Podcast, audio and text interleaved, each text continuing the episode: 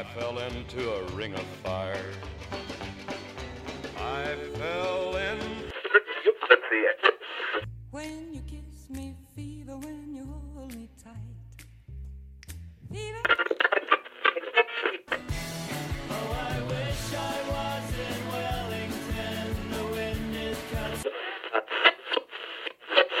Hello and welcome to Fever FM. Tonight we're going to talk about that ridiculous display and other um, quotes from the IT crowd. I'm joined by Helena, Dave, Dale, and Cam, so full house. Uh, shall we just crack on to it? Let's just throw the big question out into the middle of the uh, field. Were we as bad as I thought we were? I'm going to say I'm going to say no. Um, but I will preface that to say that I watched it the day after at double speed. So uh, maybe some, That's only half the pain, Dale. Gotta say, man, that, that's a that's a massive call considering that scoreline. I've only ever once seen one manager claim his team was the better when they were when they got beaten by four goals to one. So I, I do feel when you when you're watching live, when you're when, when you're following, um, when you're watching a game with other people, I think things tend to snowball. So a couple of bad touches, everyone gets a bit frustrated, and then everyone's sort of raving about how crap the team is. And I feel it just snowballs when you're watching it live, when you're when you're following on Twitter. Uh, whereas I think sometimes if you watch it separate without the the the noise around you, it's a bit easier to maybe reflect on the game as it is. And I thought for the first 50 minutes, we were more than competitive. Perhaps for the first half, even, I thought, you know, we could quite easily been leading into half time. Um, and I think, yeah, the stats showed that I think they had like one one shot on target and, and scored from it. So um, I know they kind of got a little bit away from us at the end, but um, for, the, for the most part, for at least half of the game, I thought we were at least as good as them. a little bit away from us at the end. Yep. Yeah. Just like a touch. Yeah, no, I just- mean, I tend to agree that they were competitive for the first part. But it just typifies the season to me, like in terms of everything going just unbelievably sideways very quickly, particularly the moment where you have someone missing like a guilt edged opportunity with Kosta, and then in the immediate next phase of play, the game kind of falling apart for the Phoenix with the red card, etc., etc. That to me very much sums up well Kosta's season at one level, but also the Phoenix's season at another. It was just such a frustrating and kind of insane passage of play. Yep. Yep. Um, let's uh, rewind and get to those early good bits because I, I think we're probably going to spend a bit of time on the dark, the dark times if I know us.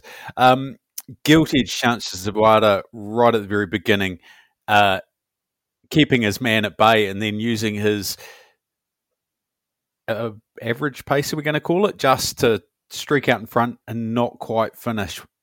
Um, if that goes in, different game, right? I think it's fair to say that there's, there's many there's many occasions in that first half where go if that goes in, the game's very different. It's hard to call out just one. Zawada's obviously been in spectacular form all season, so it's okay to expect that to go in. But I, I think it's hard to say that that's the one part of the game that would change it significantly for us. I, I honestly don't know if it would have changed the game much. Um, I, I think realistically, City chasing from a goal down might actually be more dangerous in some ways. We know they can score goals, and their home fixture, they're flying high on confidence. I, I don't know that going one goal up would have changed this much. I think maybe if you'd gone two up, um, that might be slightly different, but I think one goal only makes them try harder. And we saw, based on the eventual result, they certainly weren't having any trouble finishing. So um, they, you know, could well have ended up the same result. It might have just been we got our one earlier than we did otherwise. Well, the, the one as much as you say their their form's good, their their attacking players' form is not good. McLaren was in a bit of a Yeah. dry spell. Tilio was in a dry spell. I believe Naboo was as well. Naboo, Naboot. They were saying Naboo on the weekend, which I've never heard before, but might be right. So I, I recall him being Naboo previously, like years ago, and then, then changing to Naboot when he came back from Japan. Yeah, I would agree with that, Cam. yeah. So, so long as we have a definitive answer, um, yeah, the, there were uh, good chances apart from the Zawada one, the cry of shot that got deflected. Um, most noticeably, that Rufer shot that Glover did very well to smother. So there were opportunities and positive ones, but nothing dropping. Uh, does that? Do you think that that just got to the team and they thought maybe this is not our day? Well, I, I think you know against a, a, team like Melbourne City, and you can you know talk to you know their, their current form before our game, but you know they are top of the league uh, for a reason. It's those you know to beat them, you have to be you know at hundred percent almost your entire game, and you've got to take your moments when they come. And we had probably the two best chances of the game with Zawada earlier on and and Kosta later on, and we didn't take them. And they had a couple of you know um, decent chances and took them, and they were more clinical. And I think you know that's the difference between where you need to be in that in the top of the elite table and where we currently are is you know just above halfway. Um, that being able to be clinical, uh, riding a bit of luck, and, and hoping that your your your opposition don't don't take the chances that they inevitably will create at some point in the game. Um, that kind of sort of highlights that. And it's kind of been like that for a couple of weeks. I think that victory game as well was, was a bit similar, where we had a couple of great chances as says, and then they go down the other end and score. As much as I, I don't want to dwell on it, is it uh, Wootton wasn't in the starting line? Is that was that some of the chaos that? Do you think he would have alleviated some of that chaos in there if he was present, or was this just a this is the team not quite firing? I think it's one of these kind of impossible to say. I mean, people talk of us. He's a, a leader at the back there. Um, I don't know if I've really heard him being you know hugely vocal. Maybe he is. Cam might you have it? You might have a better view of it down pitch side. He he he is definitely vocal. Okay, yeah, I'll I'll, I'll take your opinion as gospel then. Um, I mean, I'm sure it, it, it, does matter. You know, like he is our our number one central defender. Yeah, it, it's it's interesting. Like we we're missing our number one you know, defender, and, and at halftime they put on Nuno Reis, who's probably one of the best defenders in the league. Um, you know, that's the kind of the, the, the difference in depth, you know. Um, and not to say Laws, I mean, is a bad player. I don't think he played particularly well in this game, but he is a, a fairly adequate, you know, backup defender. Um, you know, if you don't have millions of dollars to spend like Melbourne City do. He's not. He's not out of his depth in A League level by any stretch of the imagination. But yes, we miss Wootton because he is our best defender, and I think that combination between him and Tim Payne has been our best combination defensively all season. And ta- having one of the one of those guys out, or perhaps even when Laws came in, you had to shift Payne out to the right to cover for Elliot. That also uh, weakens that backline somewhat as well. Um, so yes, obviously we're going to miss him. Um, but again, I don't think that's that one cog that makes the difference in this game. Laws, uh, as you say, he doesn't tend to be uh, too far off A League quality. But for mine, he he struggles with his consistency, which is which I really problematic for as a defender. I find he, he just has days where he's just not on. Is that just me kind of looking for reasons, or is this? Have you guys noticed that he's a bit hot and cold? I mean, there's a reason he's not a bolted on starter, right? And it, it's one of those things where he's probably A League quality, but he's not upper end A League quality. I don't think. I don't think we've ever really seen that out of him. So I, I mean, he's he's good enough to play at this level. When he has a good day, he can have a very good game. He can he can affect a result. But as with many people we see in the A League, there's a reason they're playing A League football, and it's it's because they have some inconsistencies in their game or some weaknesses. And I I think you're right with him. It's not necessarily clear and obviously obvious weaknesses. It's just a, a lack of consistency that he brings. Mm. Um, let's get on to the first goal. I wanted to bring Laws into this one because uh, there's a couple of defenders here that really didn't cover themselves in glory. Uh, backline set uh, plays out on uh, our left. Um, realistically, the only man who's getting the ball is McLaren. Uh, Sutton manages to get on the wrong side of him, so can't affect anything. Uh, he chops inside Laws on his heels and just tries to stick a boot out, and it goes about as well as you know you probably could have imagined in a nightmare. Uh, McLaren's just too good to miss when he gets it, you know, half a leg free. Um, did I, I genuinely don't know how to how we talk about this other than that's two mistakes and McLaren capitalising, showing he's actually as as good as we know he is. Yeah, absolutely. I think you, have kind of nailed it there. I think um, Sutton doesn't realise the the danger that that McLaren has sort of drifted inside him and he gets caught on the wrong side. So he's not there to affect a, a tackle. He's kind of trying to get a toe in from behind. Um, and then, yeah, McLaren kind of does a little jink. And as you say, Laws kind of puts out a leg as he's sort of coming back the wrong direction. And maybe it's it's a little bit of the, you know, maybe a pitch, the pitch kind of comes into it a little bit of, of not being able to turn as as easy. Um, and, and yeah, top, very tidy finish. You know, one of those ones where, you know, falls to a, a yeah a mid table team and perhaps they don't score it. You know, like he is he is deadly from the six yard or eight you know penalty spot. Um, it was a, a tidy finish. Yeah, I think Yeah. you're right. He he does a really good job of creating some uncertainty in the back line. He he kind of if you if you watch the wider angle shot and the build up, he does a good job of um, flicking between Sutton and Laws, kind of making some uncertainty about whose man he actually is. And obviously, a good backline would be communicating there, and and it, they would be keeping it very clear who's got him. But you can see Sutton's not sure if Laws is picking up. Laws still thinks Sutts has him, and he's just drifting back and forth between the two. You know, little half steps, little feints, and suddenly he's got a world of space there to finish in.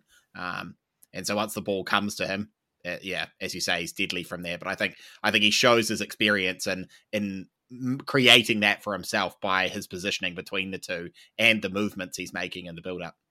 Yeah, I agree with that. Like, I don't think it's. I, don't- I don't think the defending was outstanding by any means, but I, I don't think that it is entirely a case of, for example, Sutton not being aware enough. For example, I think that is you're watching a high class striker at work, just making it very difficult for the backline to even communicate fast enough. Like there is, having played quite a lot of fullback, there are times where you actually just can't even communicate quick enough to switch who's marking who, and that's when you concede. So I think that you know you do just see that McLaren is probably at the very top end of A League quality.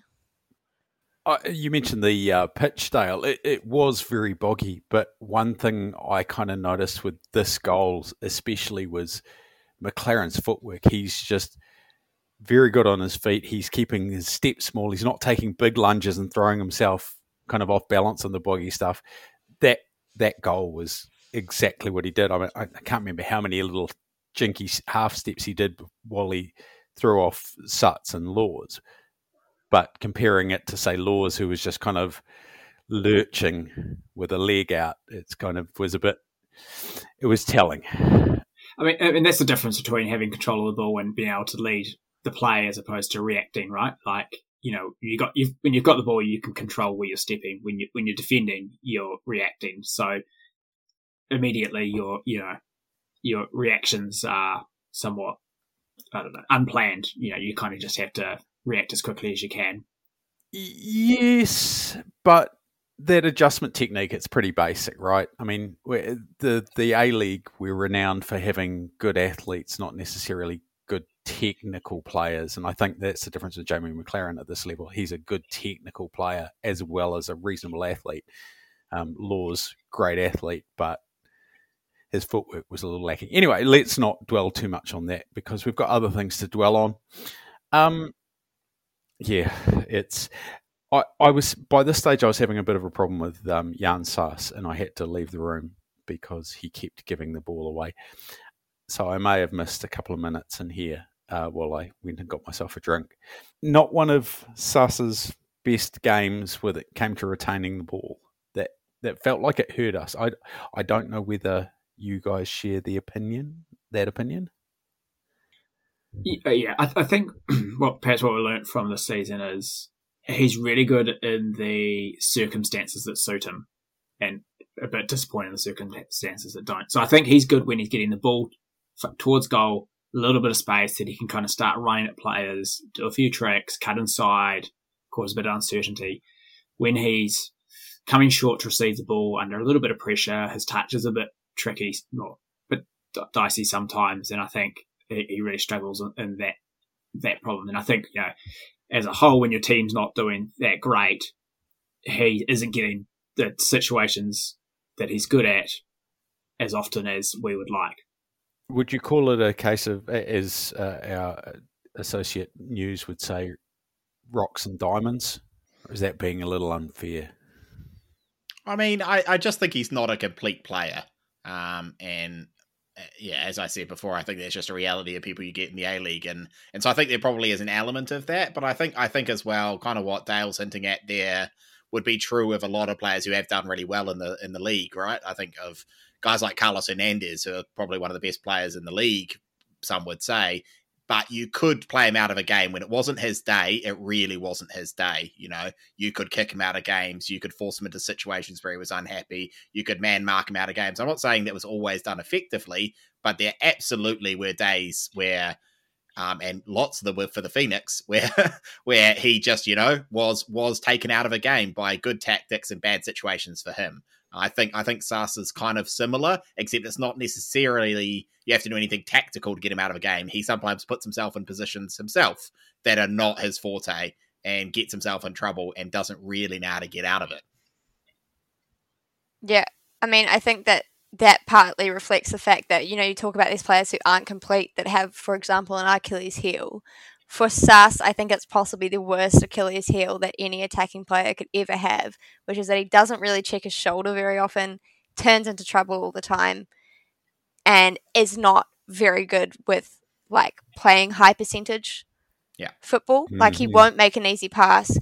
He turns into trouble. He turns into traffic. Like it's all this stuff that when you're coaching like kids, you'd be like, oh my god, stop. It's kind of stopped the whole session stuff. So it is interesting to me. Uh, he's clearly mercurial enough to have made it to the professional level whilst having these kind of fundamental errors. But my point is, they are very fundamental. They are the basics, and that is going to kill you at the A League level as well as anywhere else. Like, there's no league in the world where he wouldn't have completely terrible games because of it. You mentioned uh, Hernandez getting uh, marked out of games. Uh, obviously, that's a kind of a tactic with um, Oskar Zawada. There was, uh, I want to bring you to the uh, penalty shout just before half time. I thought this was a very good shout. Zawada got body position, had possession, and I think it was Bos has just oh, what looked to be run through him. Um, how did everyone else see it? I thought it was a nailed on pen, personally. Yeah, the the the only thing I can think that mitigates this is, is if he's offside, but no one's mentioned it like in any of the commentary after. So I, I I'm just yeah, I'm very surprised. It it just looked. I mean, we, we only saw like one picture in picture replay of it at the time, so it's it's hard to see. So based on that, it looked pretty clear. Now maybe there's another you know angle we haven't seen on the on the coverage.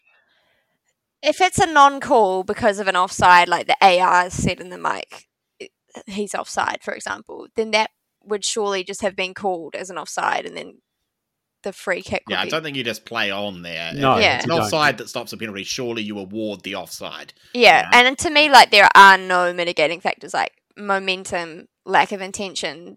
That's irrelevant to me. Like it would have been one of those penalties where you're like, oh, that sucks for the defender, but it's a penalty. Yeah. Um, and I just don't understand how like he's brought it down beautifully, and then the defender has absolutely collided him and killed the chance dead. Like I just, I just don't understand what is a penalty if that, if not that situation. You know, like you don't actually often see people getting two foot bobsleds in the box that is a more classic, like clumsy contact penalty. So I, I mean, as soon as as soon as Zawada brought it down, I thought that you can't not give it any contact where you bring a player in position down. It's and it wasn't in in um insignificant contact either. It was it was a full body check. Yeah, I I, I I just would love to know the reasoning. You know, like I would Yeah. love to know the reasoning because as far as I can tell, it's completely just nailed on penalty. I don't think it's even marginal. um someone did point out to me that I think it might have been Cam actually that just said basically it's not like we would have scored it anyway. So That's true. Yeah. I can't, I can't, I can't say credit. That was definitely not me, but my sentiment may not have been far off that. Yeah. But I- we I would just have think- tried. yeah, It's not the I- penalties you score, but the friends you make along the way. and also we need to practice. Yes. I just think ones like this are frustrating when you see penalties softer than this given, and this one, as you say, just felt very clear cut. I, I don't, uh, it, it always goes back to that consistency discussion. We we've seen a, a shit replay of this. To be honest, I would love to see some better angles, but the reality is, you look at it and you go, "That's a penalty," and I I, I can't explain why it's not because it looks penalty to me. And you compare it to other decisions across the league, and it seems out of whack. Um, which, you know, as a as a as a fan, as a player, as a manager, whatever, I don't I don't know how you deal with that in terms of just dealing with the fact sometimes bad decisions are going to go against you. I mean, that will happen, but we would hope to be seeing less and less of it as we have professional referees and as we have VAR and all that stuff. You'd hope we're seeing less, and I I just don't think that's the case. I think we're either seeing about the same level of inconsistency or maybe even more. I, I, I think what we've seen over the course of the season is the bar for overturning a foul by VAR has gone has slowly crept up. I think at the start of the season it was kind of all over the place. You're getting Yeah. very minor infractions being being turned over, and I think as it's settled down or there's been some coaching or whatever going on from the refs or, or whatever, that that the the what is the threshold for t- overturning something has gone much much higher, and I think basically if, if a referee has seen the incident or think has seen the complete incident, I don't think there's any chance of things getting overturned now. I think it's the stuff that he hasn't seen that is starting is really what they're trying to pick up now. Yeah, and I, I, I think you're probably right. I think that threshold does seem to have shifted. But I think my concern with it is probably that I think referees and and I can't remember which game it was. It, it must have been a game last round. Might have been a Brisbane Roar decision. Um, I, I can't remember the exact incident where it just, it, you know, the referee had seen it and very much like like, oh, I think it's a goal kick, but we're just going to hold play there because I think there might have been a penalty. And you could tell that he thought it might have been a pen himself, but he, he wasn't certain enough to award it. And I think the same threshold applied where they went, well, the on field decision was no pen, so we're not going to overturn it, even though the video was reasonably conclusive that it probably should have been. And it was just one of those ones where it's like, I think if we are shifting that threshold, we need to be really careful that we're not doing it in those situations where the ref's gone, "Eh, I'm not 100%. I'll err on the side of not giving it because I think VAR will fix it if I'm totally wrong. When if we're going to do that, it needs to almost be like what we have with ARs, where we say, keep your flag down a bit, but then make a decision, you know? And we need some sort of mechanism the same for a referee, where it could be like, "Mm, I think maybe it's a pen soft signal penalty, but I want to check it because I'm not certain, or something, you know? Um, but how you do that in football was very, very difficult. But I think we do have ones where referees are like 70% sure it's a pen, but they think there's the safety net there. And if we're moving the threshold on the safety net to a different level, you have to take that into account somehow. Yeah, I mean, all that aside, I don't understand how any referee is only at 70% on this particular phase of play. But I Yeah. also think that there is another, I tend to agree with that. And I think that there's another broader trend that this non call encapsulates, which is the game kind of wrestling with how harsh the penalty rules can be for defenders. And even though, like, as we've discussed on the laws of the game, things like lack of intent, momentum aren't mitigating factors, I think that there is re- some evidence that referees are swayed by how harsh the call would be increasingly. Like, I do think that that referee has mentally calculated in that he's basically falling backwards and he can't do anything about it. And I think that's a wrong interpretation of the rules. Again, because it's it's killed the chance dead. But I do also think it's a reaction to sometimes you see penalty calls where you really are like, oh my god, what is the alternative? Yeah, for me, it's it's like as much as you say it's a it would be a harsh call on the defender who was overbalancing. It's a harsher call on the attacker who got nailed. So, yeah, okay, good to know. I'm not just completely going mad. Um, we'll roll on to the second half now. Um, I was feeling a, a little bit under under uh, enthusiastic about this um, until we get just that smattering of luck we kind of needed. Uh, Ugarkovic has had a, a a lash at it from well outside the box, and we've got a deflection that does uh, Tom Glover an absolute dishonor. Um, sometimes you've got to take those ones, right? Bit of luck goes your way, and suddenly that's the game turning around. You hope. Well, it was actually quite well worked because that came from our from our goal kick. You know, we played it Mm. through their midfield, spread it wide, put a cross in. The ball kind of fell to Ugarkovic, who, who's, who obviously had his, his long distance, but it we actually tore tore them t- apart in the, in the maneuver um, in the lead up. It was about the last time we saw it, but yeah. Whoever laid it off for him did really well, but was backing up on the defender, just saw him coming and went, I'm just going to drop it in his path. I thought that was, that's really nice, that, that look up play. Was your mate Yan Sasse? Well, he probably was trying to bring it down then. no, he, he does have nice touches at times, he, but as Helena. But you refuse to give him credit for them. So No, no. It, it, he does some nice touches. It's just his passes were horrible that day. Uh, yeah. Uh, unfortunately, it lasted all of three minutes uh, until McLaren decided he did have his shooting boots with him.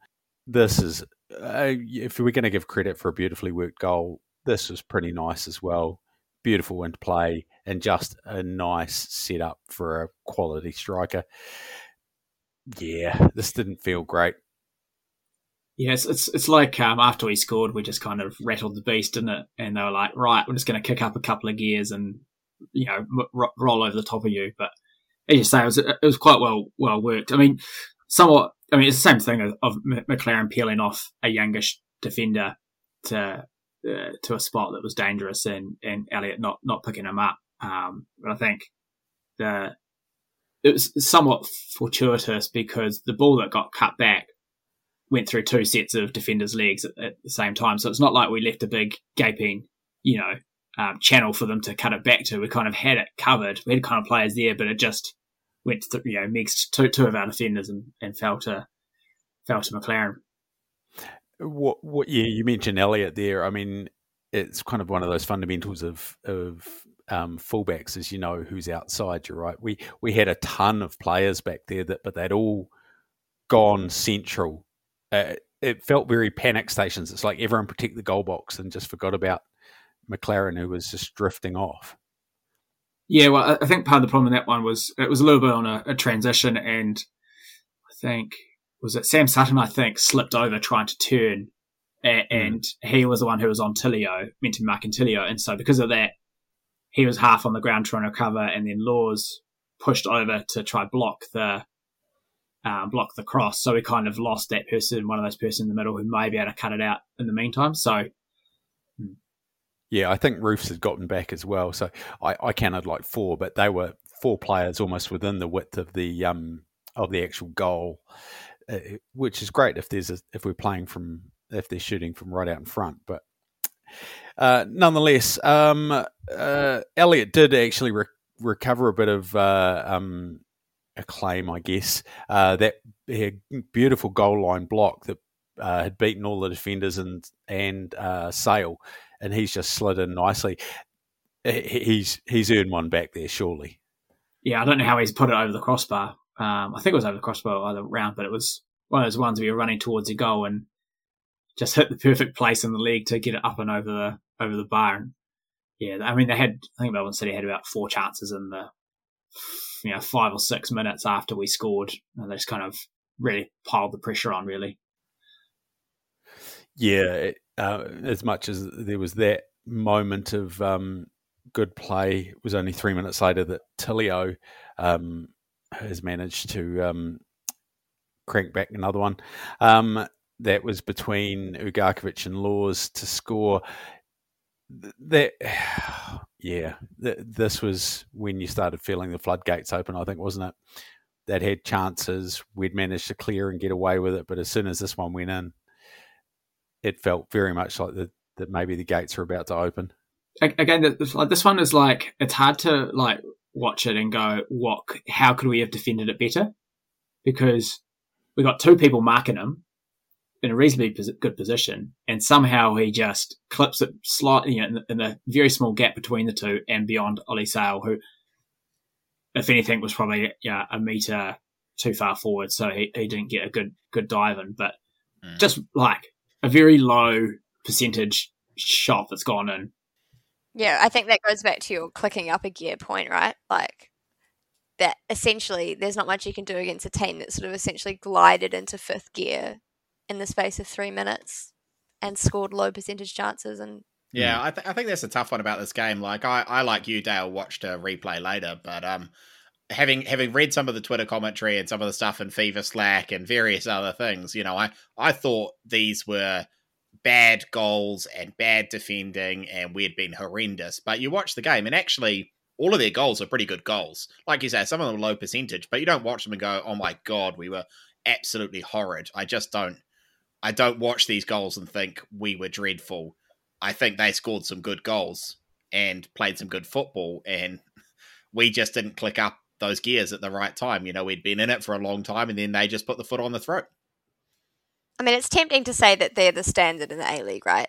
Because they they're always in and about Premier level. But Yep. equally, I think it's actually probably fairer to say that they just have the resources to continually be above the standard. And Hundred percent. you saw that just so clearly. Yeah, and I think it's it's when you look at the depth that you really see that. You know, if if you pair up their best eleven against other elevens in the league, it doesn't look that um that different. I mean, you know, maybe slightly better man for man, but it's when you then throw the the bench in as well that you go. Actually, those bench players mostly would be bolted on starters for other other teams in the league, and that's probably where you see them able to kick up. You know, from the 60th minute on, when that bench is having an impact. Yeah, for me, I don't, I don't think it was the goals specifically that that made me irritable about the way we were playing. It was because they were beautifully worked goals and they defended well. It was just uh, our inability to keep easy possession, just gifting the ball away and turning over and allowing, like, we didn't manage to progress the ball into their third so that if they broke, um, they were they were breaking breaking two thirds of the pitch. We were turning it over in midfield and inviting you know inviting them to attack us. That's what I found frustrating. Yeah, I mean, they was. I think those two goals. I think they were both transitions, but we had got numbers back and were kind of okay, but they still managed to break us down, which is frustrating. But like, there's sometimes you get done by a very good counter that kind of pulls you apart. You're like, fair play. The frustrating is that we had numbers back, and somehow they still managed to thread a needle twice to, to do it. Yeah, that. And I mean, also, I wouldn't underestimate the fact that Melbourne City, it's tempting to focus on how mercurially brilliant they are up top, but they do apply kind of like a sort of chokehold defensive strategy that can work very effectively, but it's quite hard to perceive. It kind of just make, looks like your team giving away possession in stupid areas, which I don't think it always is. And for me, like I felt really frustrated after this game, which I initially just thought was because we were terrible, because that's how I'm conditioned. But I think it was partly actually, like you say, Dale, that you would get players back, you would set the back line, they would score anyway. This kind of like futility that the game felt like it had from about 60 minutes. You just watch them tear you apart, thinking, I don't even understand how this has happened so quickly. That to me was very frustrating. That's a, that's an adjective that sums up the Phoenix's uh, season most years. Futility. Yeah. Oh, the futility. I, I saw them getting numbers back, but I saw uh, I saw the panic there that they were they were not trusting the players beside them. They were rushing in behind to to go and um, uh, cover, and they were just yeah. It just didn't feel like there was either communication or I agree. I agree again, but again, I think that that is partly what Melbourne City does to you. That that's just part of the matrix that you're pulled into. Mm. If if they'd kept their line and kept their communications and everything, and Melbourne City still scored, I'd be like, "Yep, well, that's just they're that good. Forget it." Um, yeah, it was just the the the disarray that I found problematic. You know, disorganisation in defence. It's like the one one play where you kind of if you can get organised, it does work most of the time. Um, uh, by this stage, uh, Ufi was ringing the changes, um, uh, bringing Kraev and Rufer off, which I thought was interesting, um, and bringing on uh, Kosta and Lewis. Uh, Lewis, I wasn't too surprised about. I was very surprised at pulling Rufer off and Kraev over Sasse because I, I, I mean, Cri- Kraev, I thought you know at least he can play with his back to goal and can support, which you know Yan Sasse doesn't really do. And Rufer, I mean, there's a you know uh, we need someone to kind of make sure they're not going to rip us through the middle, um, which I don't know. That's you know Elliot, uh, sorry, not Elliot, um, th- Lewis's forte, really, is it? Yeah, well, it's either Rufer or Ugarkovic come off if Lewis is coming on, really, isn't it? Yeah. So, Um, And you're Yeah, chasing it by that one. stage too, right? Like you're, ch- you're chasing the points because the points matter here. So yeah, it's, it's a decision, it's a substitution that I, you know, I'm, I'm not questioning too greatly. Ugarkovic has scored. You want to trace the game, so you need someone more creative than Rufer. Makes sense. Um, fair enough. Uh, we did see Kosta actually um, get an opportunity, um, as Dale mentioned earlier on. This is this is one of these ones that we needed to score if you're going to get back in a game, one on one with the keeper, miles in front of the defence. And uh, to be fair, Glover's done well. He's done everything he needs to do, but Kosta hasn't hasn't slotted it. We we haven't seen the best out of Kosta this year, have we? there's moments in games, right? Like, you know, you get they're cruising at three one, and you get gifted a chance. If you score that, maybe they get a bit of wobbles. You know, they get panic and go, "Wow, shit, we've just we've just turned it round," and you know, don't take chances. Then and then Laws goes and tries to decapitate Nab- Nabbout. Um, literally ten seconds after, I think, maybe fifteen. Like, not even a minute. It's just how quickly that game could have changed in a completely different, conti- completely different manner. Yeah. So uh, if you haven't seen that, this is um, horrible uh, from a human point of view. But uh, the ball's basically gone up that right hand side. It's uh, it's bounced. Nabbout's running onto it. Uh, Laws misjudges it somehow, and instead of going in with his head, he's just led with uh, at best his boot, if not his actual studs, and right. Uh, Nabbout's copped it right in the face. I don't think anyone's arguing anything but red here, are they? No, No. Def- definitely mean- a red card. There's no malice there. I think he's misjudged trying to volley it. Volley probably wasn't the option, but clearly he'd misjudged it. And yeah, it goes very, very bad for him very quickly. Um, it's read all day, but yeah, he it was it was a bad decision. It just went bad on him. Yes. But so why did he have his boot? Yes. You just come through them with your knee or something. I don't know. I just think that, like, yes, no malice, blah blah blah. But mm, at a certain point, you're doing something pretty dumb, Yeah, having your boot that high. My question is, why was he putting the challenge that challenge in in that part of the field at that time? I think there needs to be a bigger, bigger question there because there is, yes, it may have led to you know a goal, fine, but there's no danger where that ball was, or very little danger where that ball was in that game situation. Um, and I just I, I question why he's made the decision to go for that particular challenge. There. Yeah. I mean, that one at the highest level. yeah, there's better options, mate. That, but then also, if you do make that decision, don't stick your studs at like head height. Like that's just really basic to me. And I think that everyone's kind of preoccupied with the fact that it's such a horrible contact, like being very clear that it's not malicious, etc., which I understand, but it's dumb. It's extremely reckless.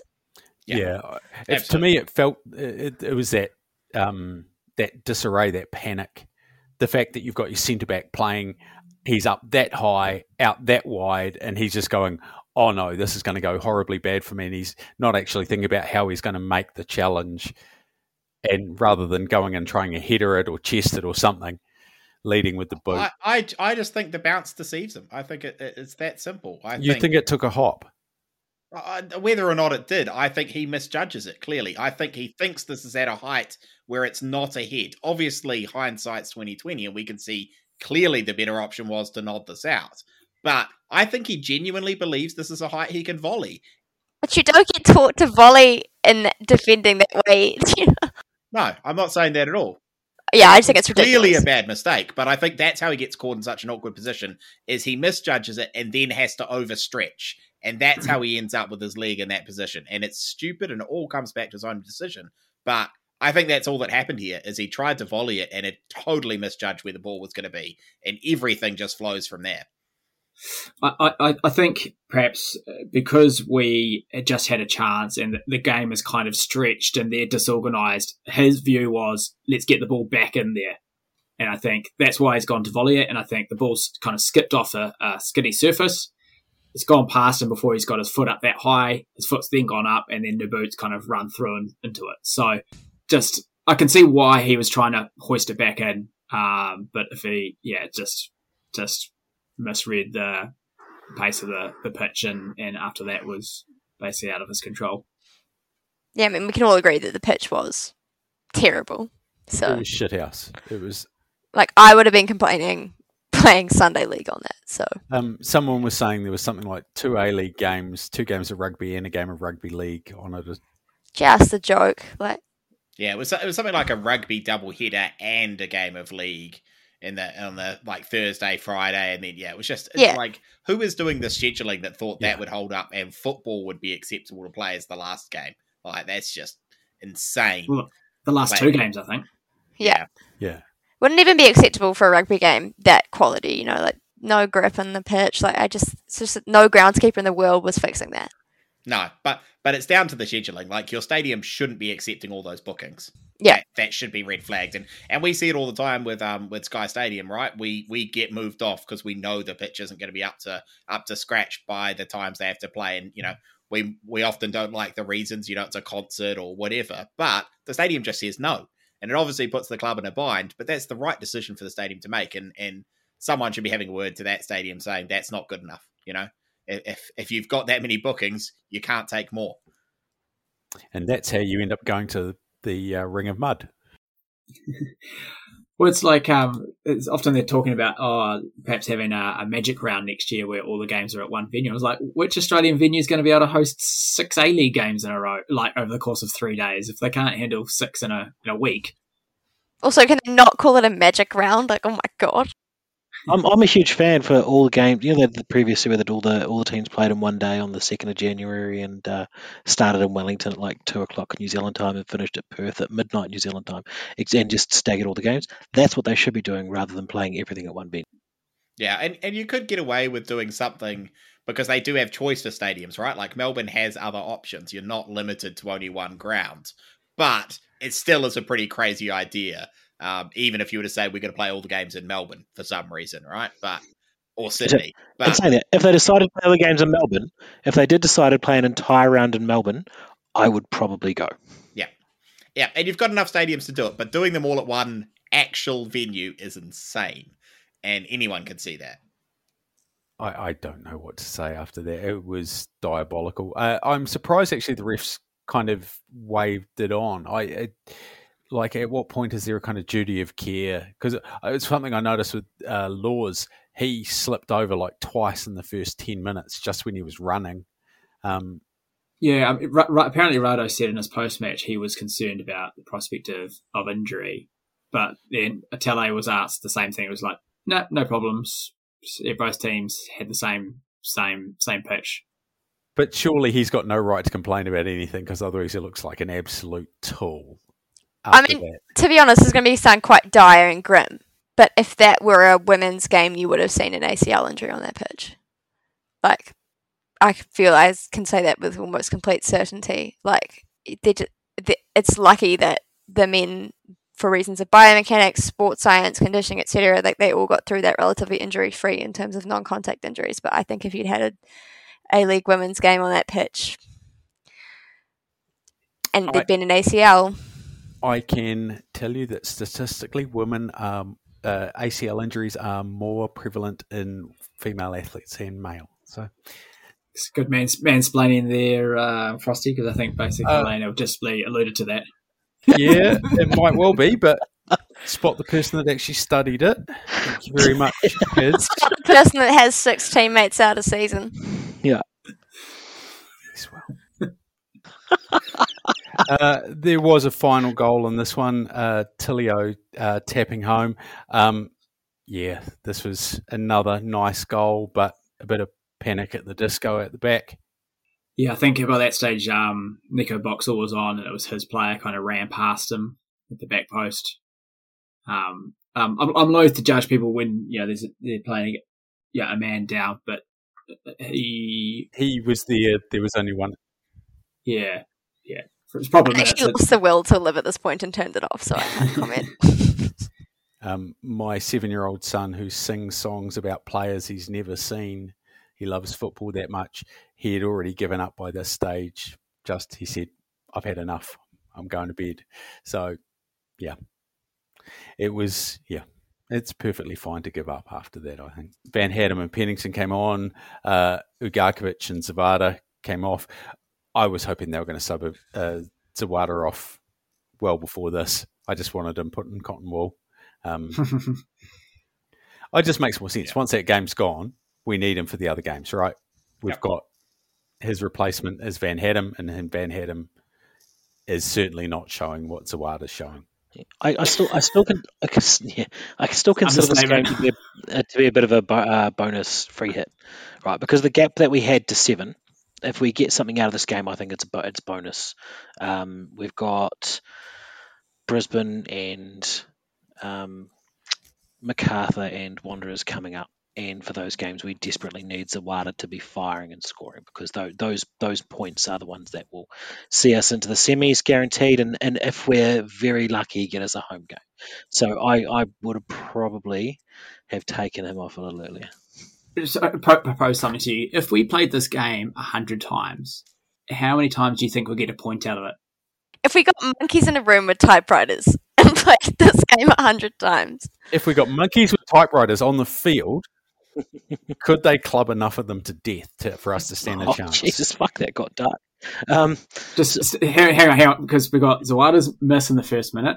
We've got a penalty shout not given. We've got Kosta's miss, and if he scores that, Laws doesn't get sent off. Is there a, is there a, a few instances where we, we get a draw out of this game if we, if we played it a few times? And there is definitely a universe, if you believe in the multiverse theory, that uh, we won this 3 3 1. But yeah. I mean, if you believe in the multiverse theory, there's a universe where we win this like 99 nil. I mean, Yeah. there are infinite universes, but I let, don't know. us not be silly here, Helena. Let's not be silly. Well, we- we're playing the game a hundred times apparently. I don't see why 99 nil is beyond the realms of possibility, but Really? You're not watching all of it? I mean, I think I think the question Dale's asking is based on the performance we put out there.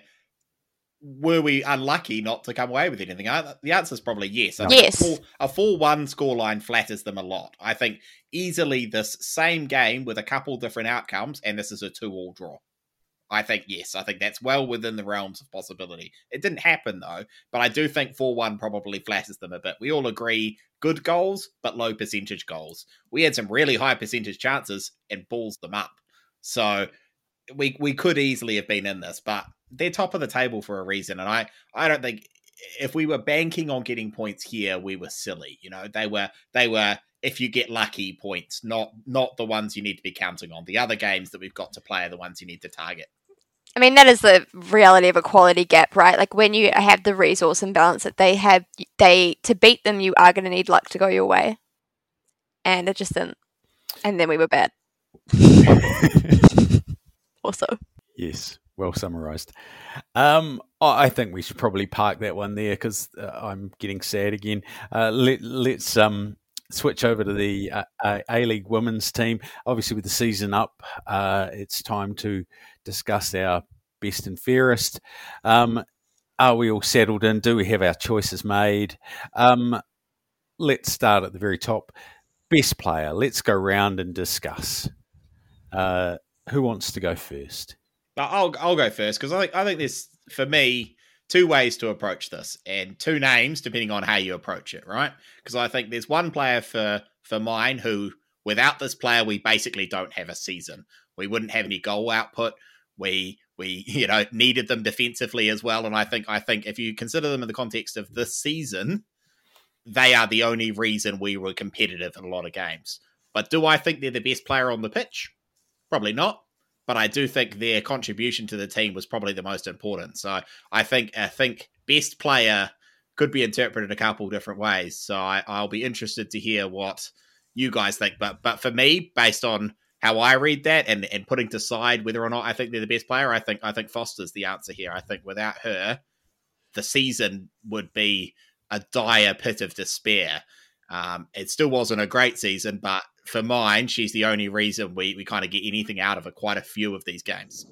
Um, yeah, I I 100% agree with that. Um, again, I have two two ways that I can I can look at this, and you've probably articulated the, that better than I can. Um, my single point would be there's barely a goal we scored where she didn't take part in some way. She's got I think she assisted at least half our goals, possibly more. Um, but all the ones that came from the corners are assisted by her, every single one. That's and that's basically half our goals. So and then yeah, the the balls that she's putting in, the defensive work she's doing. There's a reason why she's been called into the ferns, right? Um, fi- not just find this season, um, but yeah, hundred percent. I viewing it as she's the reason why we score goals. She is the literally there has to be the player of the season by far. Helena, you have opinions. Tell Oh. us. I've never had a single opinion in my life.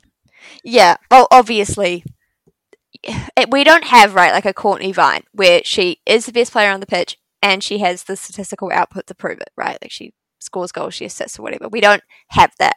So I agree with your bifurcated structure of looking at it two ways, Dave.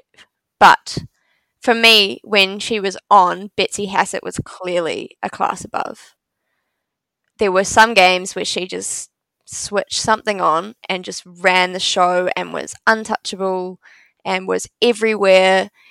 Don't know how many kilometers she would have clocked up. And I think in those moments you saw the Hassett that played in the Scandinavian leagues that you don't get to see for the Ferns very often. And that was very cool to see. But in terms of like materially impacting the season, I think you have Foster in that category. And then you also have Brie Edwards in that category.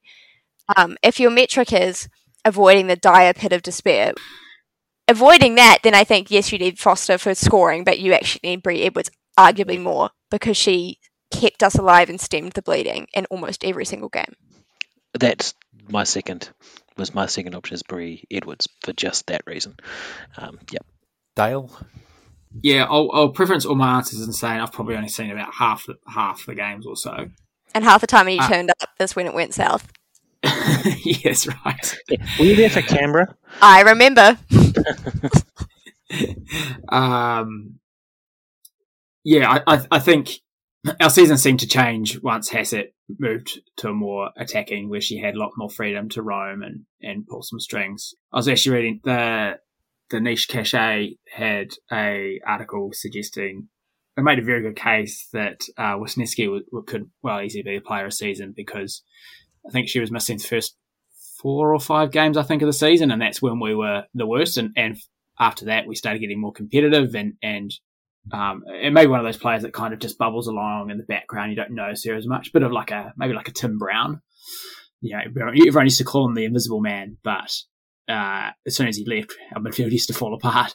Um, so it may be one of those players in, in that kind of mold where you just don't notice it as much because it's not the at the pointy end at, at either side, at either side, but just does that that grunt work that that, that doesn't get noticed as much.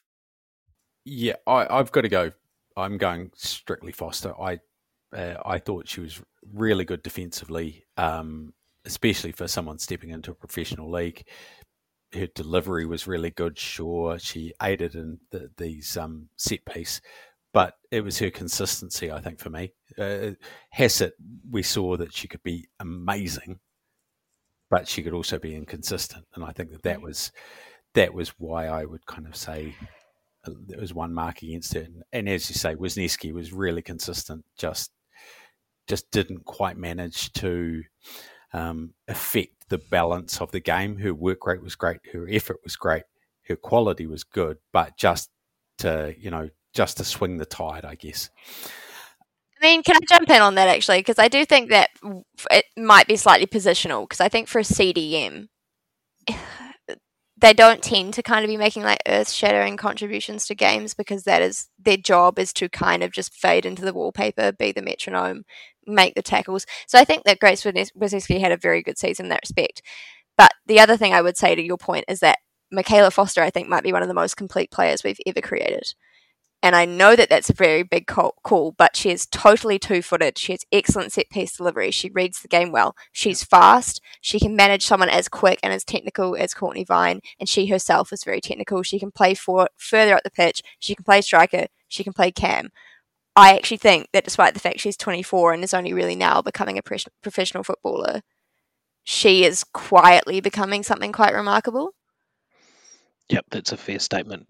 The fact that she is so two footed, I don't know very many players, full stop, that can deliver a corner like her off either foot, and she can deliver it so well every single time. And even like not even just dead ball. I haven't seen a player who is so two footed in every situation, and it is quite like you say. You can't think of many players in any league in the world, and I just think that she's under the radar. She kind of disappeared after captaining the twenties, and under the radar is just is turning into something quite special. The only player I've seen do that sort of thing was Wendy Henderson. And Yeah, she was, it's she a was pretty Massive different. name in New Zealand football. Yeah, she was pretty tidy. Um, let's get on to most improved. This is probably going to be an interesting one. Uh, I won't put Dave on the on the spot first. Dale, I'm going to put you. Who was your most improved? Oh, I think it's Brie Edwards. Yeah, I think from where she was at the start of the season to where she is at the end, didn't, didn't look out of place whatsoever. And she started for any other A League team, I don't think you'd be saying, shit, we're in here, here team. Uh, we've got a dodgy keeper in the, at the back. So um, I think her, I think maybe one other, maybe Vandermeer. Like, I, I don't recall her being much of a standout last year, but, you know, she was the you know, starting centre back by the end of the season, pushed Mackenzie Barry out out um, fullback. So maybe maybe her as a as a roughie, but I think Edwards is, is clear ahead of everyone else. Who wants to go next? 100% agree with that. I don't think there's anyone else who gets close to Brianna Edwards at all. I think the only other person who you put in the mix, because I, I agree, Brie would be my pick, but I think you could put Hassett in there, but that was largely a tactical change. But we did see that clearly impact um, in terms of how much she was able to affect the games. Um, so I think there was a clear improvement there, but it wasn't it wasn't due to her effort. It was due to due to a tactical change around her that that just suited her better, um, and and probably puts her in the mix for that category. But I think it, for me, yeah, Brie. I found Brie Edwards consistent really from the get go. So I I didn't have her as my most improved.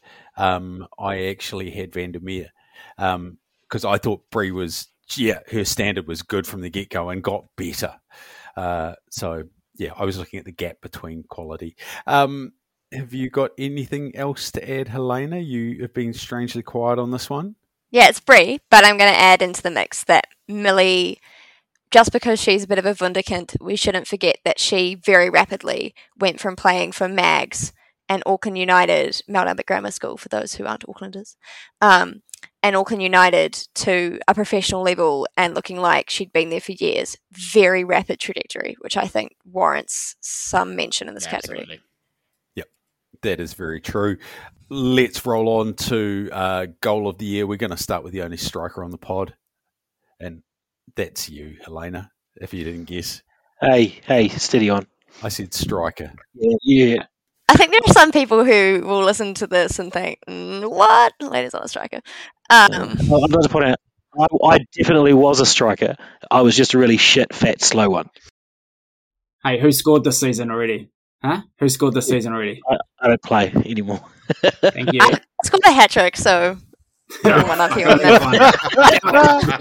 Yeah, so shut down, sit down, little man, and let the uh, actual striker talk. Let the adults talk, mate. Anyway, now that we've got that out of the way, uh, for me, as much as I love a little, I love the moments when Millie Clegg scored. For me, that great Grace Wisniewski goal and the dying moments of that game where we don't even we've talked about it we don't even know how she controlled that finish we don't know how her hamstrings sustain that level of stretch. That to me sums up the player that grace is. I think she deserved it after two very tough seasons. Um, i think that it sums up the phoenix women what is so likable about them despite some frustrating results this sort of never say die backs against the wall mentality that they have like for me for a whole bunch of reasons not just the football I think that's the goal for me. Uh, Dale, you've scored a goal this season and have aspirations. Yeah, it wasn't as good as the one I'm about to describe, unfortunately. But um, I think mine is is it Betsy Hassett scoring? I think was it the third or fourth goal against Canberra, where I'm gonna say it was maybe Gomez who did the the no look pass. Is it Gomez? I f- yeah. And it was just this well worked goal, and it's just the swag that came out of the team at that point where they hadn't won, and then they're absolutely spattering this team to the point where they could just put in a no look pass to um, to fit through, through to Hassett, who buried it past the keeper. Yeah, the mercy killer pass, right? Like Yeah, that was yeah. I agree with that one too. That was also up there for me. Cam, relive those glory days.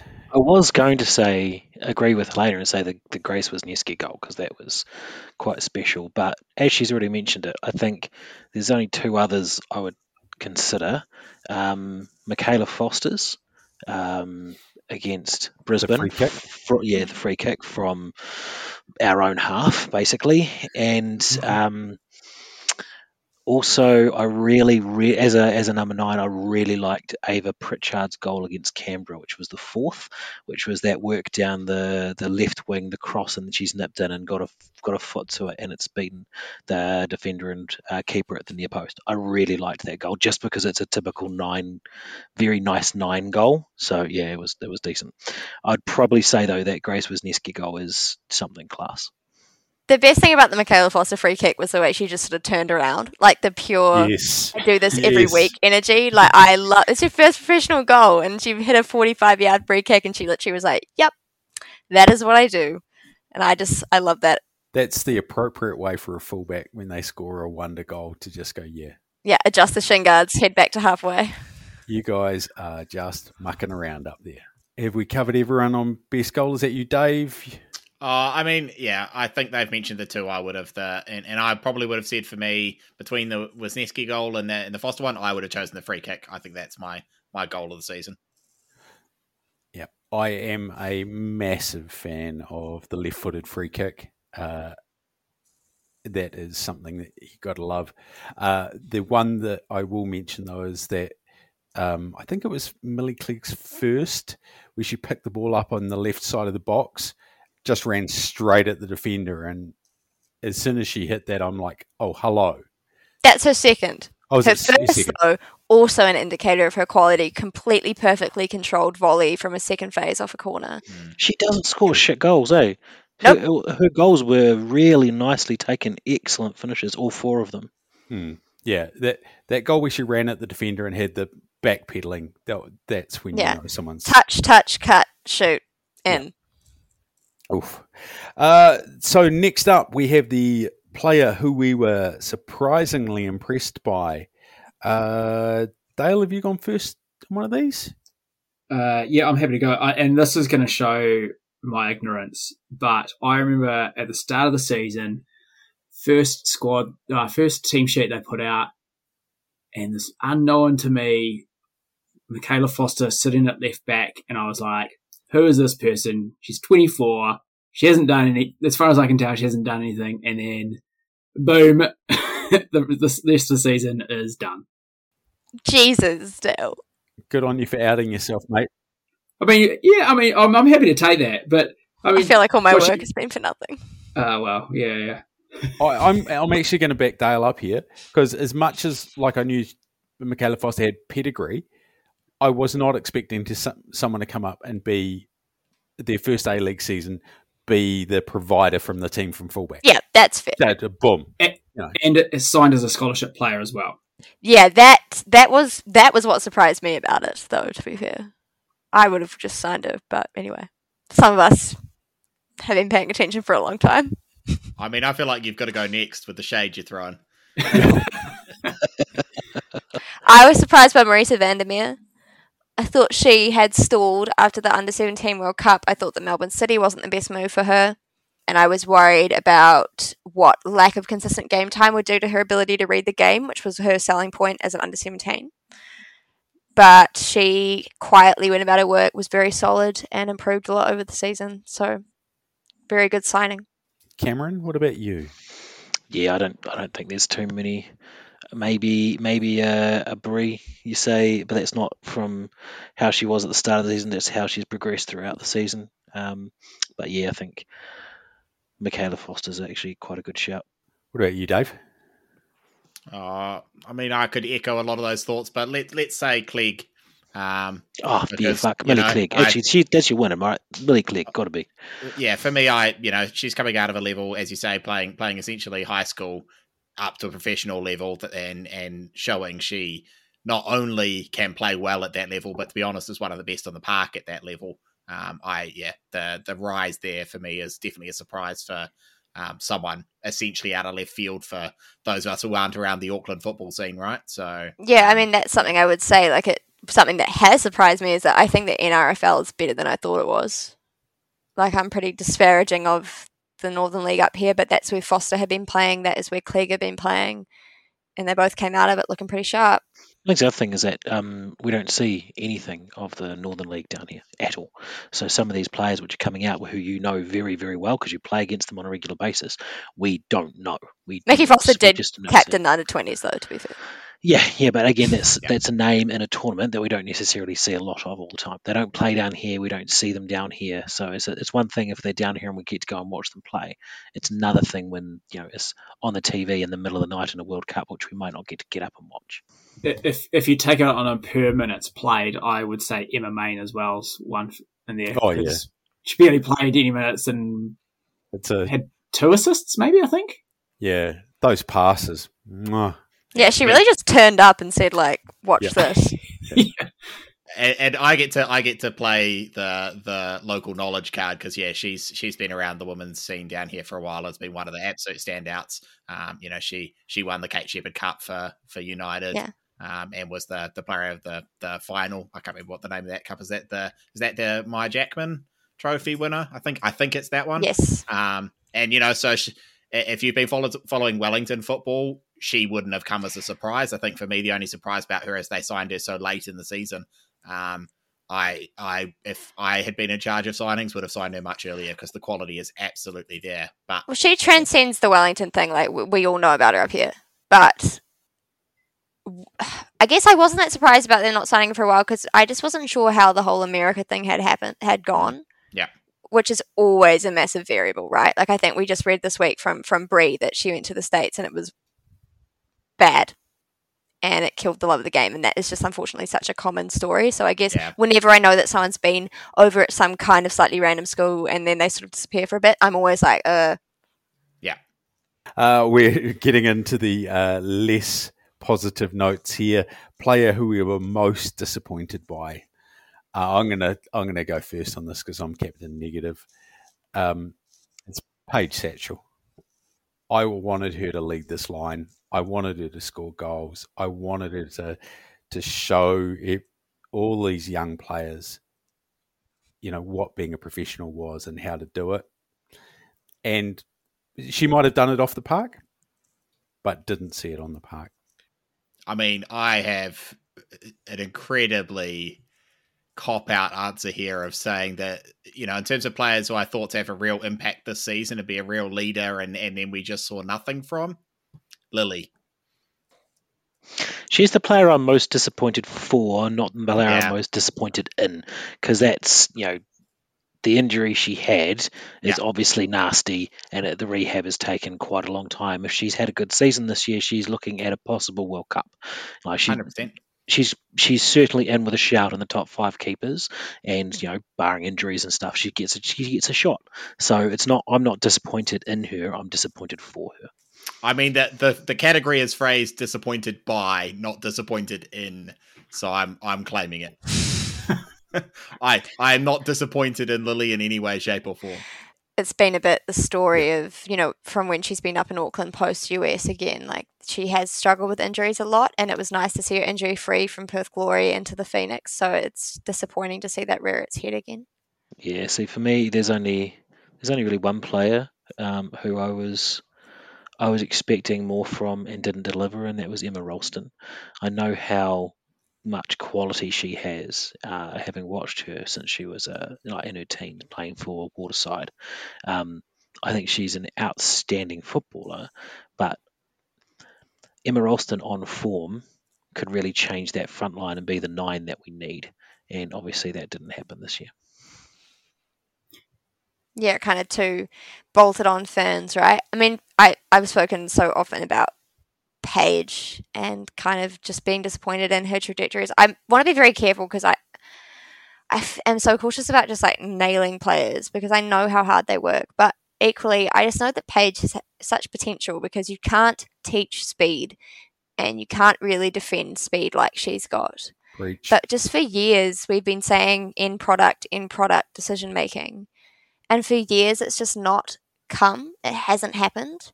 And like I've said before, I think she she has good professional pedigree. She went to SC Sand in the Frauen Bundesliga.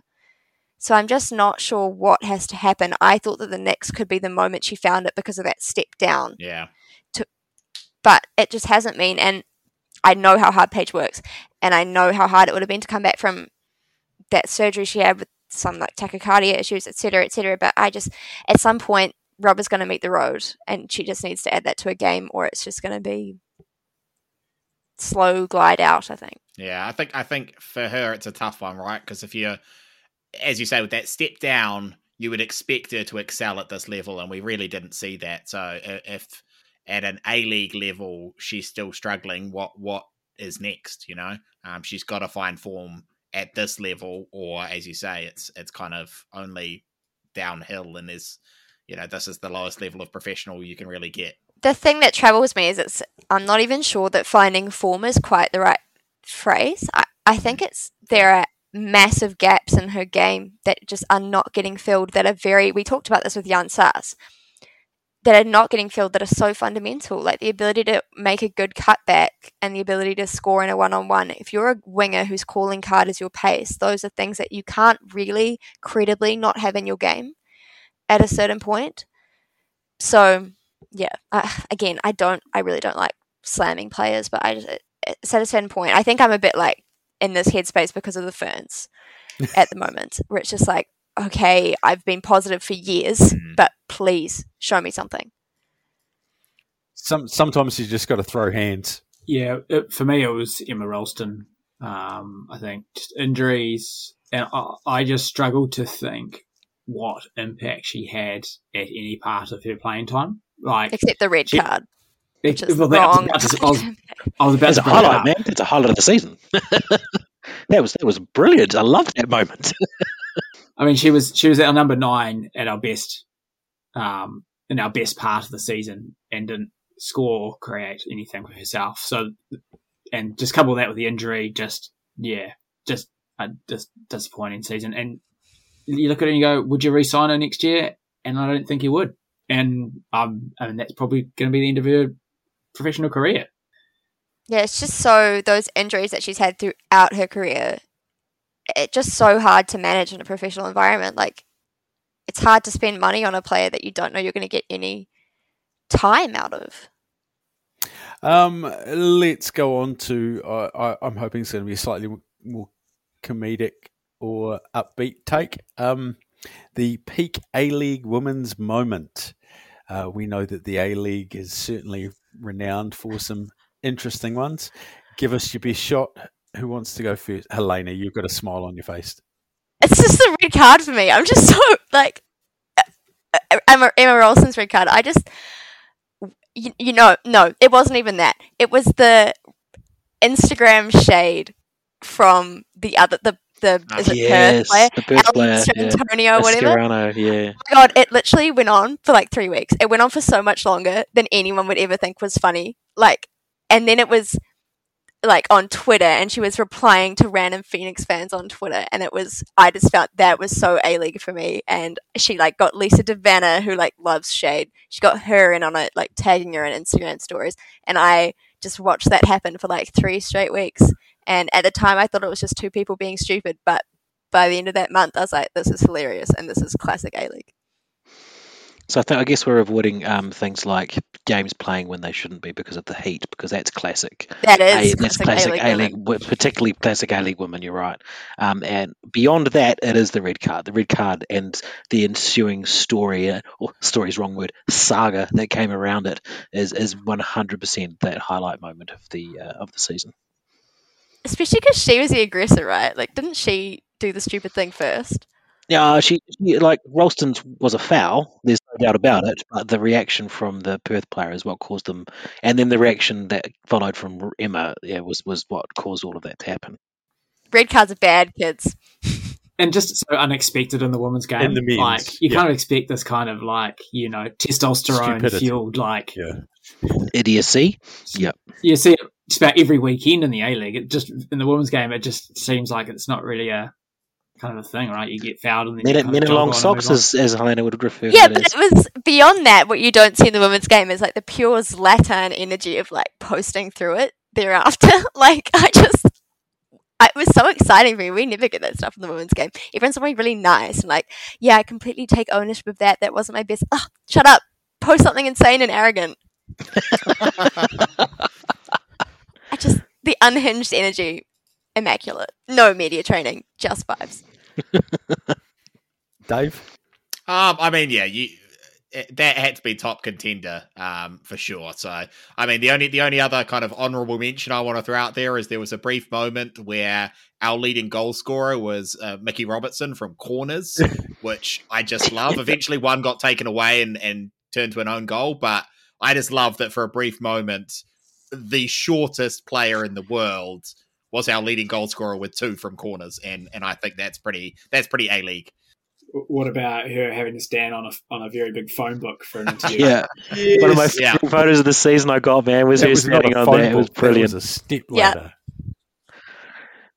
Actually, Mickey Robertson in, in general was quite good because I think she said uh, she at one point she got called a torpedo nugget as one of by one of the um, commentators on a game. I'm like, we can make a T-shirt out of that. If they sign her for next season, torpedo nugget might be a good fe- a good fever shirt.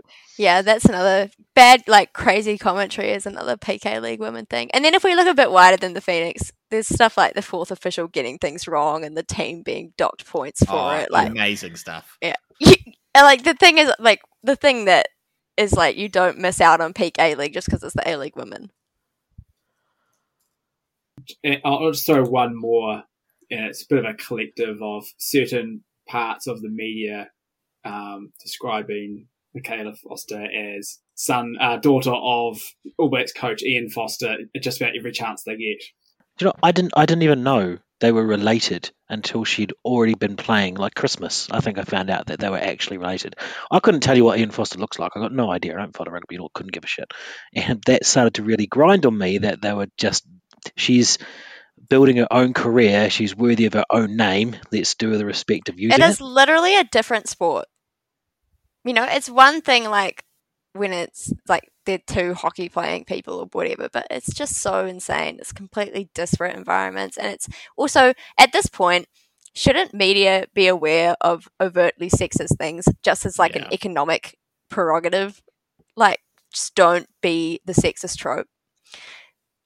But no, we struggle on. Yeah, it became very very Um, frustrating by the end of the, season. Uh, Mitchell, who plays for the Black Caps, has has similar issues with uh, his nicknames as well. So he's um son of His nicknames. Oh, has he got a famous He uh, ironically was the number eight Yeah. uh, that played in the same team as Ian Foster. So there you go. But uh, but uh, that for me, um, the A League. I can't remember which game it was, but the the goalmouth scramble after a corner where the ball just dropped in and there was just a sea of players and no one hit it. The ball just kind of stayed there and it just wobbled around. Uh, it just I can't get it out of my head, and it, it just hurts You- when you're just like, just kick it in. I don't care how. I think you're describing about 50 percent of our goals, Frosty. I, I, I know that's why it was quite the A League moment. Nat's Callum is a Callum Nat's second in charge to I say the assistant Yeah. coach when he like just complete shithouse energy like just kicked the ball away and the Australian commentators lost their minds.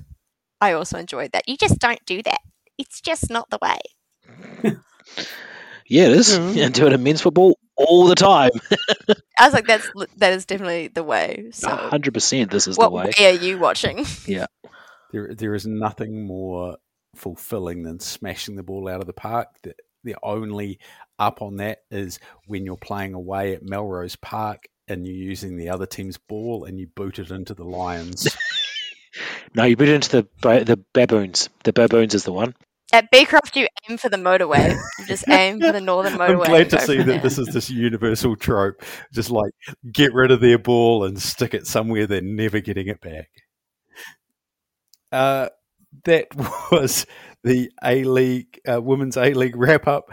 Um, I'm glad we ended on a laugh. I was gonna say, do, do you want to do you want to have a quick chat around how you think the coaches did? Oh, Do you want to have that chat? Cam throwing chaos grenades. Hmm. No, I was actually I was actually really uh, really stoked with the way that Nat did. I think we started out from a position which where we weren't playing particularly well, and by the end of the season, we'd beaten top of the table.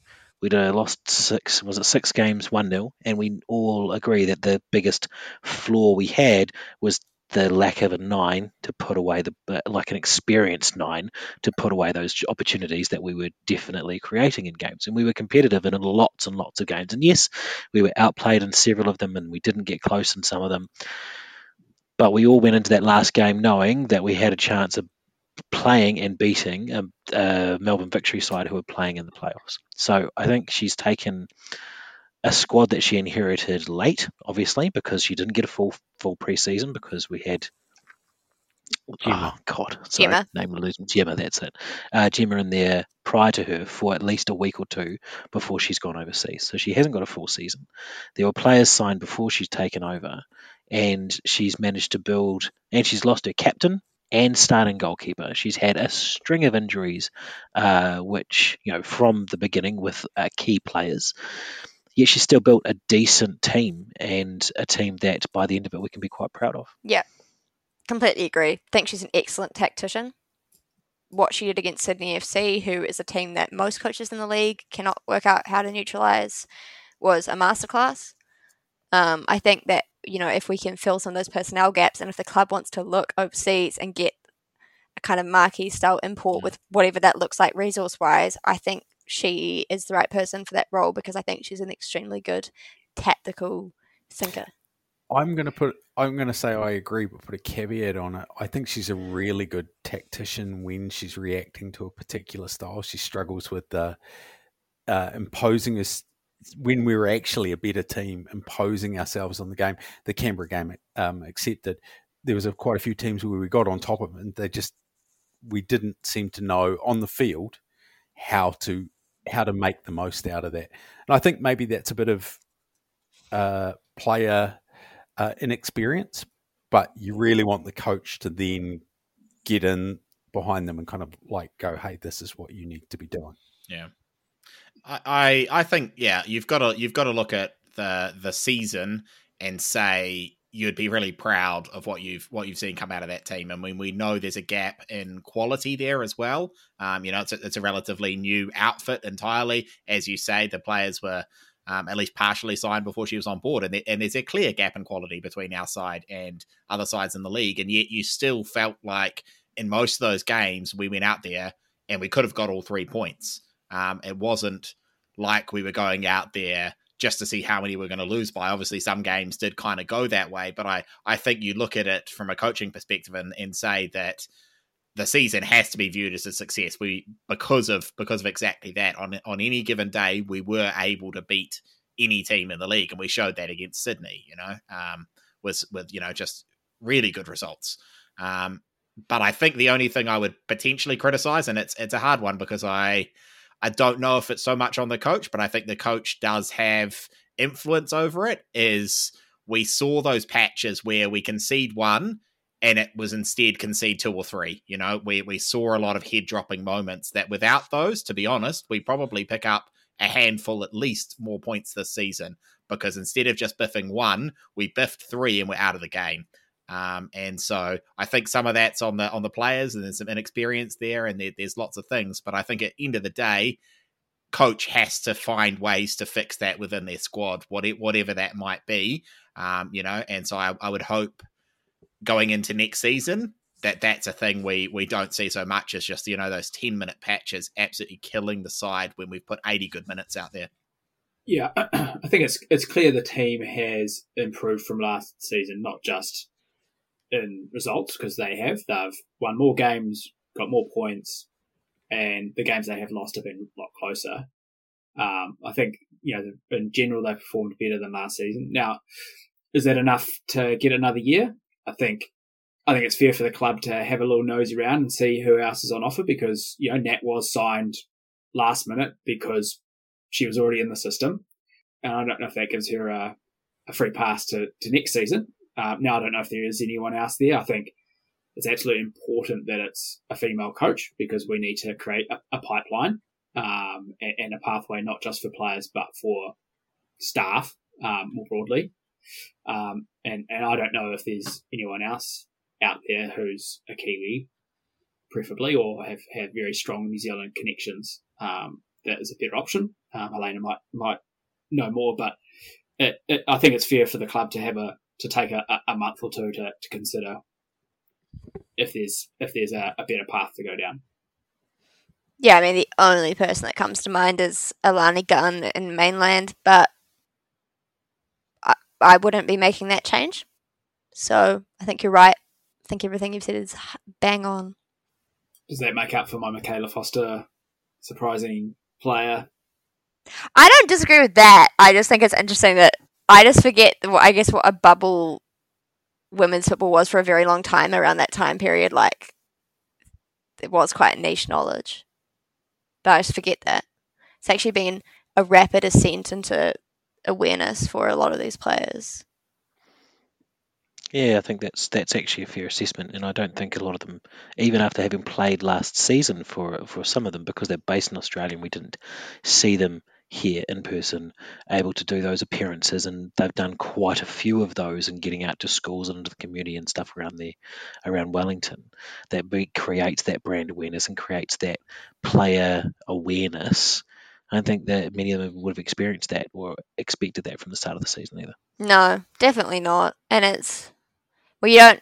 The other thing is like you don't grow up thinking that you're going to be a professional footballer, so you don't think about, you don't imagine doing interviews, you don't imagine people knowing who you are, you don't imagine your sh- your name on the back of a shirt. So all of that stuff is very new, very novel. So I guess all things considered, it's still to me, I still just think like they don't play that well some weeks, but it's every time I see like a Phoenix women's team, I still have this kind of childlike, whoa, that's amazing, you know. You know, I've got two highlights from the season. Before this women's team was created, my daughter has shown no interest in football at all. And that interest has just come about because we have a women's team. And that's it. And she's still not the type that's going to sit down and watch a game uh, like for 90 minutes. She's just not that person. If it's not dancing, she won't do it. But she's actually taking a physical interest in the sport purely because of that women's team and she got to go and do the coin toss one of those games, and it was the Canberra win. So uh, she it's all it her. was yeah, and and the, and the whole thing, the whole positive experience she had around that day, and the way that she was treated by everybody when she was there, shows what an awesome thing having this team in general is for women's sport in New Zealand. It's totally irreplaceable. I just like think about all the moments like I so you know at the moment in my parents' house I can see our back garden where I used to run around playing against my brothers and reenacting like Paul Scholes goals or Leo Bertos. Like I wanted to like be Leo Bertos. I wanted to play for the Phoenix Men and my parents were like, You cannot. You cannot do that. And it was this moment of being like I remember it, I was ten, I was like, Well, this is dumb Like, what am I doing? Like, look at my stack of McDonald's Player of the Day vouchers. What am I supposed to do with them if I can't be Leo Bertos? And I just can't imagine what it would have been like if the goals I got to reenact were with people that looked like me and if I could have actually not that I ever would have been a professional footballer that was never going to happen but if it had if it had been there as an option you know I just think it's so so powerful and it's something that's very easy to forget now because we've come so far so fast but two, three years ago, this was unthinkable. I'm going to wrap it back to a different level of pain. The uh, men are playing uh, Brisbane up in Eden Park, your home turf, Helena. I'm sure you'll be going along uh, Sunday. Nope. Yeah. I'm unfortunately in Wellington. Oh, the irony. So that went well. Go the mighty Phoenix, the Fortress Eden Park. The home of football will turn out for you. I said that to inflame the pod. I don't believe that Auckland is the home of football. No, and I don't believe they'll turn out for the Phoenix. They might try. It just takes four hours to get anywhere. Um, uh, two people that also won't be uh, turning out for that is Laws. Obviously, he got a one match ban. Someone told me here earlier on. Yeah, quite quite lucky to only get one I week. I, thought think so he'll too. Be pretty happy We'll there. take it. Um, and no word on Mr. Wootton by the look of it. Uh, I'm Makeshift backline time. yeah. Um, uh, I've thought Finn Surman has looked like he might be a, a pretty good potential player, and I hope he gets more time. I just wish it wasn't right this time of the season and in this when we need these points. Um, Well, it's going to be it's going to be Boxall, isn't it? Boxall and Payne. oh God. S- You def- there'll so? definitely be pain. Yeah. of that, we can be sure. Yeah, yeah. Um, must win. Uh, let's give it the quick predictions before we go because Dale's got a nice epic pod to to um, edit. Uh, scores here. Dale, you can lead us off. Oh, God, I desperately hope we win. I mean, Yes, I mean, uh, this. for, a few- for a few reasons. One, one, I think it takes a little bit of pressure off the chasing pack, and I think basically one win will get us into the six, and we can kind of just stop looking behind us. Post. And two, and, and two, it actually opens us up, us up to finish fourth if we really wanted to, because we've got Western uh, Western Sydney the following week, where if we beat them, we'll go within one point. And Western United, uh, Western, sorry, Western City then finished with Melbourne City away. I think Melbourne City away following week. So Yep. Uh, it's Wanderers have a very tough run in. We have only the Wanderers, I think, in And Macarthur MacArthur in our after Brisbane. Yeah. Uh, so, yeah. Uh, Dale, you want to give us a score prediction and not just hoping? no, I, I, two 0 I think. To the Phoenix, I think he means there, bud. Well, I left it open. yeah, he's hedging like a champion Yeah. should. Um, Yeah. I'll go 2 1 Phoenix. That's very much picking with the heart, though, not with the head. no, we're going to smash him, man. 3 1. Easy win. Yeah, they're going to score late, but we're going to win at 3 1 and uh, I mean, absolutely yeah. destroy them. With no backline, we're conceding, right? So, Yeah, yeah, but only one because we'll do great in midfield. 3 2 to the Phoenix. I was going to say exactly the same 3 2. Uh, Zawada, I'm sure he's got a hat trick in him. Yeah, I was going to say, you're going for a Zawada hat trick, aren't you? Yeah. Please, football gods. No one else is scoring them, so why not fill your boots, my son?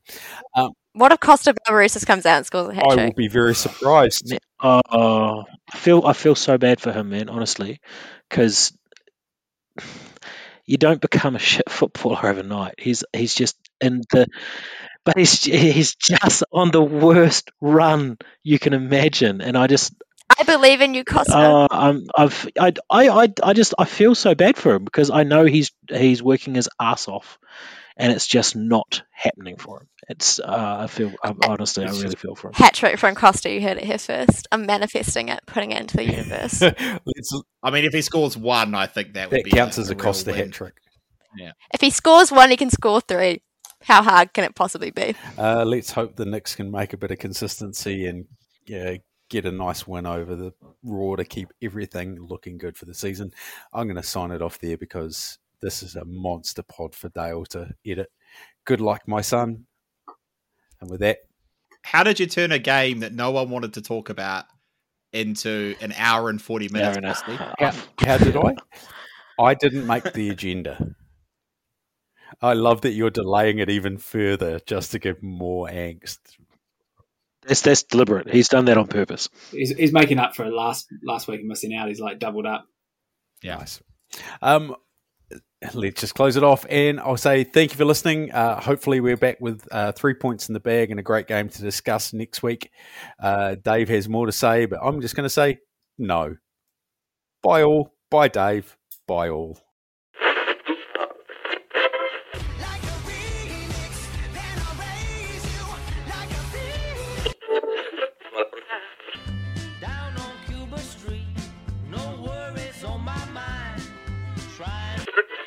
See it.